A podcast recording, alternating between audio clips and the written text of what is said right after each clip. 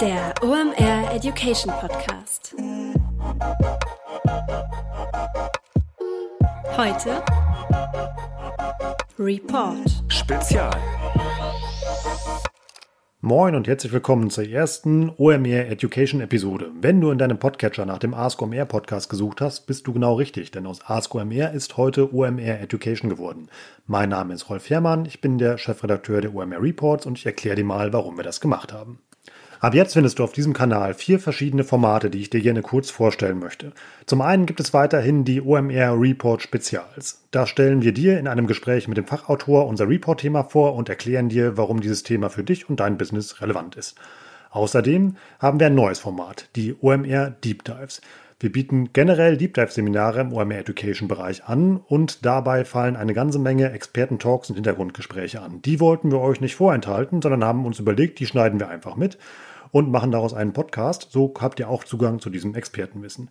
Fast 100 Episoden lang hat euch SEO-Legende André Alpa eure Fragen zum Thema Online-Marketing beantwortet. Damit ist auch jetzt nicht Schluss. Der Großmeister des Digitalwissens ist auch weiterhin mit einem QA-Format bei uns am Start und beantwortet euch eure Fragen. Schickt dazu bitte die Fragen einfach an report.omr.com. Wir sammeln sie, leiten sie an André weiter und er beantwortet sie in einer der nächsten Episoden. Außerdem sind wir mächtig stolz über einen Neuzugang im OMR Education Podcast Host Team und zwar kein geringerer als About You Gründer Tarek Müller ist jetzt an Bord. Einmal im Monat heißt es Sync with Tarek. Dabei spricht der About You Gründer über digitale Trends und welche Strategien erfolgreiche Marketer mal angehen sollten oder was ihm sonst im Kopf so rumgeht. Ihr seht, hier auf dem Kanal passiert jetzt einiges, also schnell den Kanal abonnieren, bevor euch irgendetwas entgeht. Kommen wir aber zur heutigen Episode. Und zwar heißt es heute OMR Report Spezial. Und es geht ums Thema CRM. CRM steht für Customer Relationship Management. Mein Gast heute ist Janine Hummel von Fink3, die ist da Head of CRM. Und wir sprechen darüber, warum ihr mit CRM einfach mehr aus euren Bestandskunden herausholen könnt.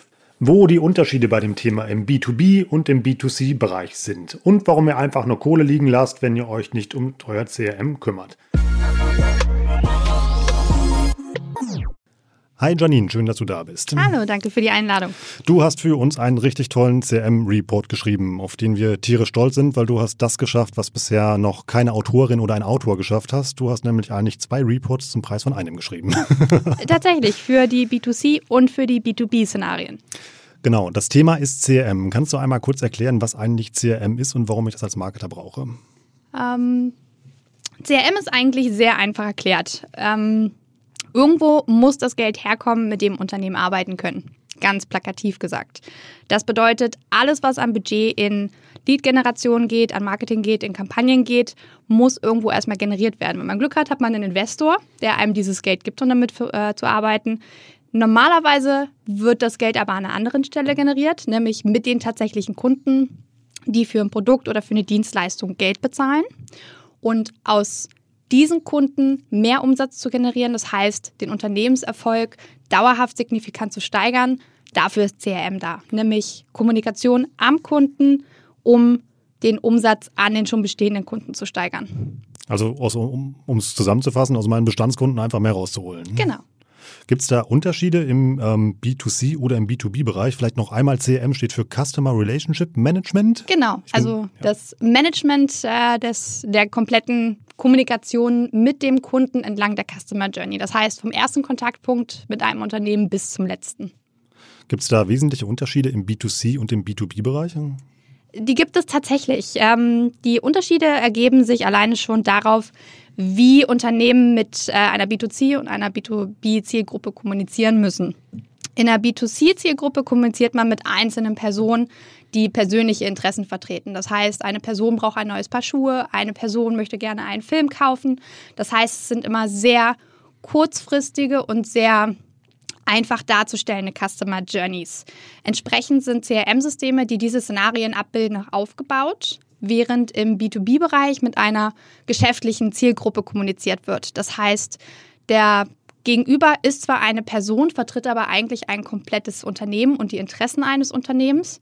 Das macht den kompletten Prozess um einiges komplexer und wir sind dann auch nicht mehr in einem direkten, ich sag mal, Verkaufsgespräch, sondern in einem sehr langfristigen Verkaufsprozess, der eine andere Abbildung benötigt. Und äh, entsprechend sind dann auch B2B-Systeme für diese Szenarien anders aufgesetzt als zum Beispiel die klassischen CRM-Systeme für B2C. Ist das in beiden Szenarien noch dieser klassische Funnel, den wir mal so kennen? Man könnte es, wenn man es ganz plakativ machen möchte, darauf runterbrechen.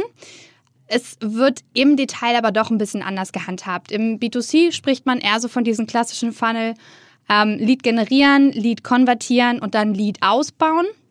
Und im B2B spricht man eher von dem klassischen Sales Funnel. Das heißt, es ist ein bisschen grober aufgesplittet.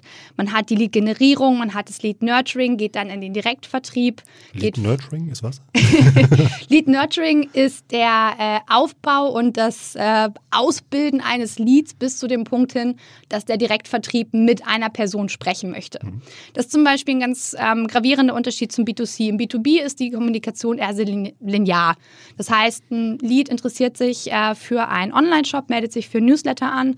Man fängt an, über klassische Onboarding-Strecken mit diesem Lead zu sprechen und führt den irgendwann zum Kauf. Da ist an sich erstmal noch keine, sag ich mal, Einzelperson aus dem Unternehmen involviert. Beim B2B ist es dann doch wieder ein bisschen anders. Ein Lead kommt über eine Seite rein, Normalerweise sitzt dann erstmal ein Pre-Sales-Team ähm, an der Stelle, schaut sich erstmal an, ist dieser Lead schon qualifiziert genug, dass ich da direkt mehr Arbeit, das heißt Ressource in Form eines Vertriebsmitarbeiters reinstecken möchte? Ja, nein. Ähm, und je nachdem, wie diese Frage beantwortet wird, geht dann so ein Lead nochmal in eine Lead-Nurturing-Strecke, das heißt automatisiert zugestellter Content, um den Nutzer weiter zu qualifizieren. Oder der Nutzer geht dann direkt zu der Einzelperson in den Vertrieb. Wollen wir das mal vielleicht versuchen mit dem gleichen Beispiel, einmal für B2C und einmal für B2B durchzuspielen? Also sagen wir mal, ähm, OMR würde ab heute Sneaker verkaufen, mein Lieblingsbeispiel, wie ihr wisst. Ähm, und sagen wir mal, ja, ich will jetzt B2C meine Sneaker verkaufen. Hm? Wie würde ich da am besten vorgehen? Normalerweise würde der Customer Journey anfangen mit Marketingaktivitäten, das du hast. Das heißt, du hast auf Facebook eine Lead-Ad, du hast eine äh, Karussell-Ad, die die verschiedenen Sneakertypen für OMR darstellt, irgendeine Quelle, die den Nutzer auf den Online-Shop treibt. Wenn du Glück hast, hast du den Nutzer dann direkt schon so vom Produkt überzeugt, dass er kauft. Im Zweifelsfall hast du das aber noch nicht geschafft. Ähm, gehen wir mal davon aus, dass der Nutzer erstmal nur seine E-Mail-Adresse da lässt und sich für den Newsletter einträgt und du diesen Nutzer dann noch weiter bearbeiten musst. Der klassische Weg wäre dann, diesem Nutzer anzufangen, eine Reihe von E-Mails zu schicken oder eine Reihe von Ads auszusteuern, die ihn dazu überzeugen, den Schritt zu der ersten Conversion zu gehen. Das kann sein eine Kommunikation nach dem Motto, warum sind die OMR-Sneaker die besten? Welche verschiedenen Farben gibt es? Ähm, die Sneaker sind äh, aus diesem Grund besser als jeder äh, andere Sneaker von Firma ABC. Das heißt, Nachrichten ganz gezielt zu platzieren, die benötigt werden, um diese erste Conversion auszulösen. Und sobald diese erste Conversion da ist, ist dann zufriedenstellen das ganz, ganz große Thema für diesen Nutzer. Das heißt, alles an Material zur Verfügung stellen. Wie reinige ich meine Schuhe? Was gibt es für Zusatzprodukte? Ich habe ein Problem. Hier ist Customer Service, der dir helfen kann um sicherzustellen, dass der Nutzer mit dieser Experience, die er hatte, absolut zufriedenzustellend ist. Das ist doch dann aber doch genau der Punkt, wo dann eigentlich so ähm, ja, klassisches, klassisches Social Media Marketing und E-Mail Marketing aufhört und CRM anfängt, oder? Nicht unbedingt. Ähm, CRM besteht ja nicht nur aus dem klassischen Kanal E-Mail, sondern aus jedem denkbaren Kanal, der auf dieser Welt zur Verfügung steht. Das heißt, es kann äh, der Direct Mail sein, das kann eine App-Notification sein, das kann Messenger sein, das kann SMS sein, das kann aber auch nach wie vor immer noch Social Media sein. Die Frage ist tatsächlich einfach nur, wann man welche Nachricht platzieren möchte und auf welchen Kanal man sich die höchste Erfolgschance erhofft. Wenn ich glaube, dass eine Facebook-Anzeige dazu beitragen kann, dass dieser Nutzer zufriedengestellt ist, wäre auch eine Facebook-Anzeige an der Stelle definitiv eine Option. Also er hat ja dann gekauft, also ich habe ja dann mein Ziel erreicht, also er hat das Paar Sneaker halt bestellt und was du hier dann eben beschrieben hättest, wie diese Pflegetipps und so weiter, das wäre dann ja ähm, das Ziel, was du äh, beschrieben hast, was wir erreichen wollen, also den Bestandskunden wieder zu reaktivieren. Erstmal zufriedenzustellen. Ja. Das ist wirklich ganz wichtig. Ein Kunde, der bei dir direkt gekauft hat, ist, je nachdem, was für ein Produkt man verkauft, bei einem Sneaker ist es eher erstmal nicht so wahrscheinlich, dass der Nutzer innerhalb der nächsten drei oder vier Tage sich entscheidet, direkt noch das zweite Paar zu bestellen. Das heißt, wichtig für diesen Nutzer an dieser Stelle ist wirklich erstmal diesen Zufriedenheitsfaktor darzustellen. Denn nur ein zufriedener Kunde ist ein wiederkehrender Kunde.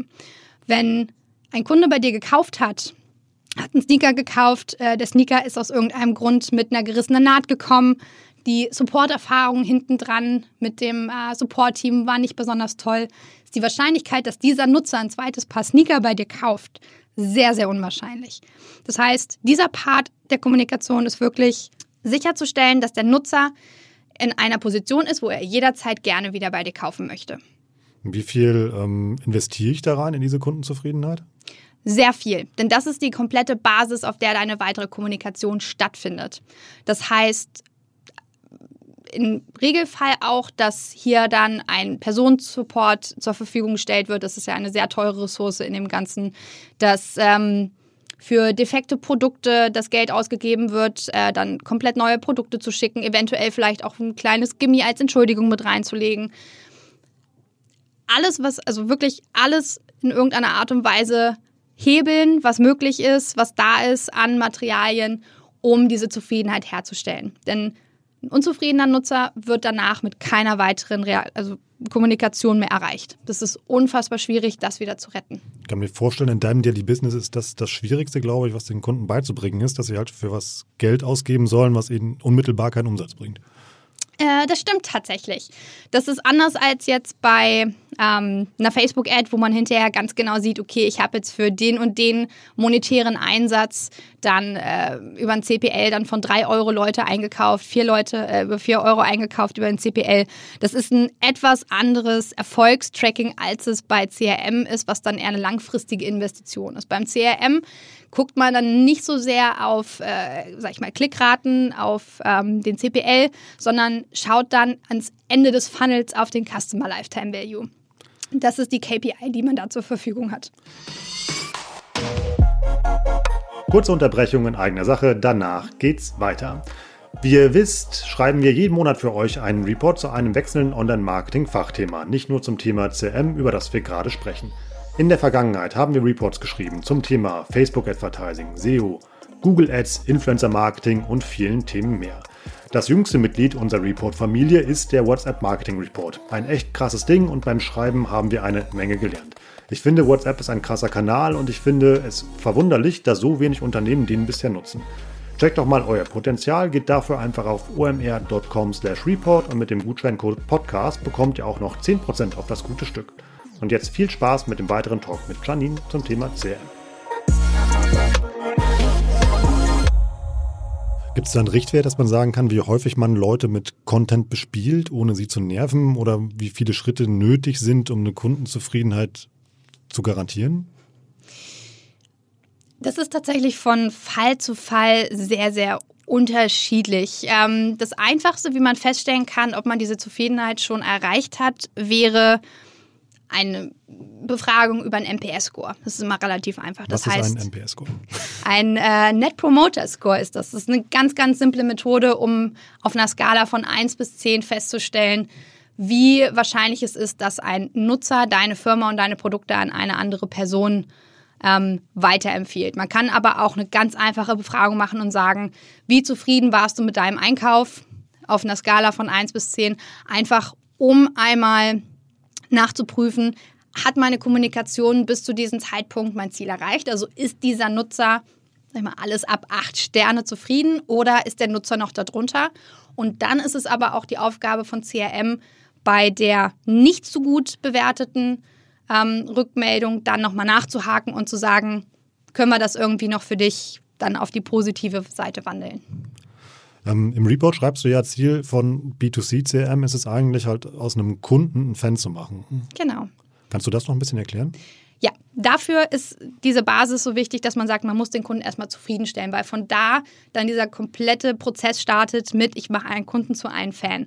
Denn sobald ich einen zufriedenen Kunden habe, kann ich einen Kunden dazu entwickeln, dass er wieder kauft, wieder kauft, wieder kauft ähm, und zum Schluss aber auch sagt, ich bin von einer Marke, von einem Produkt, von einem Service, den ich über einen gewissen Zeitraum bekommen habe, so überzeugt, dass ich mich gut damit fühle, diese Überzeugung auch nach außen zu tragen. In der Form von, meine Mutter äh, sagt mir Sonntag beim äh, wöchentlichen Telefonat, dass sie gerade auf der Suche nach einem neuen Paar Sneaker ist. Erzähle ich ihr jetzt von den OMR-Sneakern oder erzähle ich ihr nicht davon? Das ist die Entscheidung, die dadurch beeinflusst wird, wie genau ich mit diesem Nutzer bis zu diesem Zeitpunkt kommuniziert habe. Wenn ich es gut gemacht habe, den Nutzer zufriedengestellt habe, überzeugt habe, dauerhaft auch überzeugt habe, ist das Ergebnis, dass ja, ich meiner Mutter dann die OMR-Sneaker empfehle am Wochenende oder ich sage, hm, guck dir lieber die Sneaker von einer anderen Marke an. Dann ist der, dann ist der zufriedene Kunde ja so eine Art Außendienstmitarbeiter, der dann ja meine Produkte empfiehlt. Das sollte das Ziel sein. Mhm. Ähm, je nachdem, was man für Produkte hat, ist das sehr schwierig zu erreichen. Gerade wenn es, sag ich mal, temporäre Produkte sind oder Produkte sind, die einen hohen Verschleiß haben, wo ich immer und immer wieder in die Kaufentscheidung gehe, ist das natürlich immer so eine Frage, wie viele Nutzer bekomme ich tatsächlich dahin. Sneaker ist jetzt so ein Bereich, wo ich sagen würde, da gibt es so viel Konkurrenz auf dem Markt. Ähm, da muss man schon sehr, sehr viel investieren, um einen Nutzer dann tatsächlich dann zu diesem Punkt zu bekommen, dass er so ein Markenambassador wird. Ähm, es gibt aber auch, sag ich mal, Firmen, die ein bisschen spitzere Produkte haben, wo das ein bisschen einfacher ist, dann entsprechende Fans zu entwickeln, weil das dann kleine Zielgruppen sind, Nischen sind, wo Leute viel, viel mehr kommunizieren, wo ein bisschen weniger Marktdruck da ist, wo man solche Fans und dann Markenambassadors viel, viel schneller entwickeln kann. Ich versuche das mal zusammenzufassen. Also wir gehen den Funnel einfach ähm, durch und das Gute an CRM ist, dass der dann nicht aufhört, sondern dass ich es eben halt schaffe, eben halt meinen Kunden zum Wiederkauf zu bewegen im Optimalfall dass ich also eigentlich einen Kreislauf baue. Genau. Cool, verstanden. Das ist cool. Das ist in der Tat sehr gut. Ähm, dann lass uns das Ganze doch mal für B2B probieren. Klappt ja. das auch mit Sneakern oder müssen wir das Produkt wechseln? Äh, wir können das auch mit Sneakern machen, aber dann versucht ihr Vertriebspartner zu finden für eure OMR-Sneaker. Dann machen wir das doch mal. sehr gut. Willkommen bei OMR Sneaker Town im Bereich B2B. genau. Ähm, auch da würdet ihr wieder anfangen, erstmal zu überlegen, wie kommt ihr an potenzielle Vertriebspartner ran. Das heißt, ihr würdet nicht ins klassische, sage ich mal, äh, Facebook-Marketing gehen oder Instagram-Marketing gehen, sondern ihr würdet eure Werbekampagne erstmal so aufbauen, dass ihr die B2B-Zielgruppe erreicht. Das kann Einzelhandel sein, das können größere Ketten sein, wie äh, im Zweifelsfall auch ein Rewe, der für euch dann extra eine Sektion aufmacht, äh, dann auch vielleicht lokal im Bereich Hamburg. Diese Leute hole ich erstmal über entsprechende dann vielleicht auch Gated Content Angebote oder ähnliche Geschichten in die Datenbank. Und was dann passiert ist, ein Pre-Sales-Team bei euch hier im Büro setzt sich hin, schaut sich den Lead kurz an und sagt, ist dieser Lead schon qualifiziert genug, dass direkt ein Mitarbeiter aus dem OMR-Team mit ihm spricht. Zum Beispiel, weil der Lead schon länger bekannt ist, sich schon mit anderen Content beschäftigt hat. Das heißt, ein reges Interesse gezeigt hat oder vom Profil her schon die notwendigen Basisinfos mitbringt, dass ihr sagt, das ist für uns ein super spannender Lied, den wir gerne nachverfolgen wollen. Wenn zum Beispiel so jemand Großes wie ein Rewe um die Ecke kommt. Wie sammle ich solche Datenpunkte, um zu dieser Entscheidung zu kommen? Da gibt es verschiedenste Möglichkeiten. Es gibt ähm, zum einen natürlich dein klassisches Google Analytics, äh, viele CRM. Systeme bringen aber auch schon verschiedene Tracking-Optionen ähm, mit, dass entsprechend Behavior nachverfolgt werden kann. Das ist von Tool zu Tool immer sehr, sehr unterschiedlich und muss auch mit dem Datenschutzbeauftragten immer nochmal abgesprochen werden, wie genau das für das Szenario stattfinden kann. Dafür hatten wir ja Nils im Report an Bord, der ja irgendwie zu jedem Einzelstep erklärt hat, was man da juristisch beachten muss, damit keiner von uns ins Gefängnis muss. Ja. Genau. Ähm, okay, also der Lead ist vorqualifiziert. Genau. Und dann ähm, kommen wir zu dem Punkt, ich rufe an oder ich rufe nicht an. Genau. Pre-Sales hat dann entschieden, ein Rewe geht direkt an den Direct Sales weiter. Das heißt, da setzt sich dann Mitarbeiter ans Telefon und ruft den Kontakt direkt an und bespricht die weitere Vorgehensweise. Ihr werdet aber auch ganz viele Leads haben, die kleiner sind. Das können dann so die klassischen Einzelhändler sein, die in Deutschland noch unterwegs sind, die Interesse an eurem Produkt haben, aber noch nicht wissen, hm, ist das jetzt das Richtige und wo ihr euch auch noch nicht sicher seid, ist das für euch jetzt unbedingt der richtige Laden, wo ihr eure äh, Schuhe dann positionieren möchtet. Die würde man klassischerweise dann in eine Lead-Nurturing-Strecke schicken. Das heißt, automatisiert Content bereitstellen. Das kann sowas sein wie eine Preisliste, um erstmal rauszufiltern, ob äh, dieser, sag ich mal, Ladenbesitzer überhaupt über die Ressourcen dann verfügt, um für euch interessant zu sein. Ähm, Studien zu schicken, äh, Use Cases zu schicken, Surveys zu schicken, um vielleicht ganz konkrete Informationen nochmal abzufragen. Und am Ende dieser Strecke steht dann wiederum der Pre-Sales, der dann sagt, jetzt ist dieser Kunde perfekt für uns vorbereitet oder nee, das reicht leider immer noch nicht. Das heißt, wir müssen diesen Lead dann nochmal in eine weitere Runde schicken. Was mir dabei auffällt, wenn du jetzt diese Content-Arten beschreibst, die ich ja zuschicke, die unterscheiden sich ja wirklich krass im Bereich B2C und im Bereich B2B. Genau. Beim B2C ist es ja eher so Entertaining-Content, der mir ein bisschen weiterhilft. Ja. Und im ja, B2B ist es ja ein bisschen spießig. Nicht spießig, aber als Unternehmen musst du natürlich ganz andere Informationen haben. Während du als Privatperson eher, sag ich mal, auf einer emotionalen Argumentationslinie arbeiten kannst, auf einer Design-Argumentationslinie arbeiten kannst, ist es für ein Unternehmen natürlich wichtig, die harten Fakten zu haben. Das heißt, wenn ich 100 Sneaker abnehme, was kostet mich das? Habe ich bestimmte Vorteile, wenn ich in größeren Mengen kaufe? Wie ist das äh, mit äh, Rechnungen, Vorzahlungen? Alle möglichen Dinge, die tatsächlich für so einen, in dem Fall dann Einzelhändler überlebenswichtig sind für das Geschäft. Was sind denn die Vorteile von einem guten CRM im B2B? Also im B2C habe ich es verstanden. Wie gesagt, ich entwickle halt meinen Kunden. Ich habe keinen Trichter, sondern den Kreislauf und der kauft immer wieder und macht für mich noch Werbung. Wo sind die Vorteile im B2B beim CRM?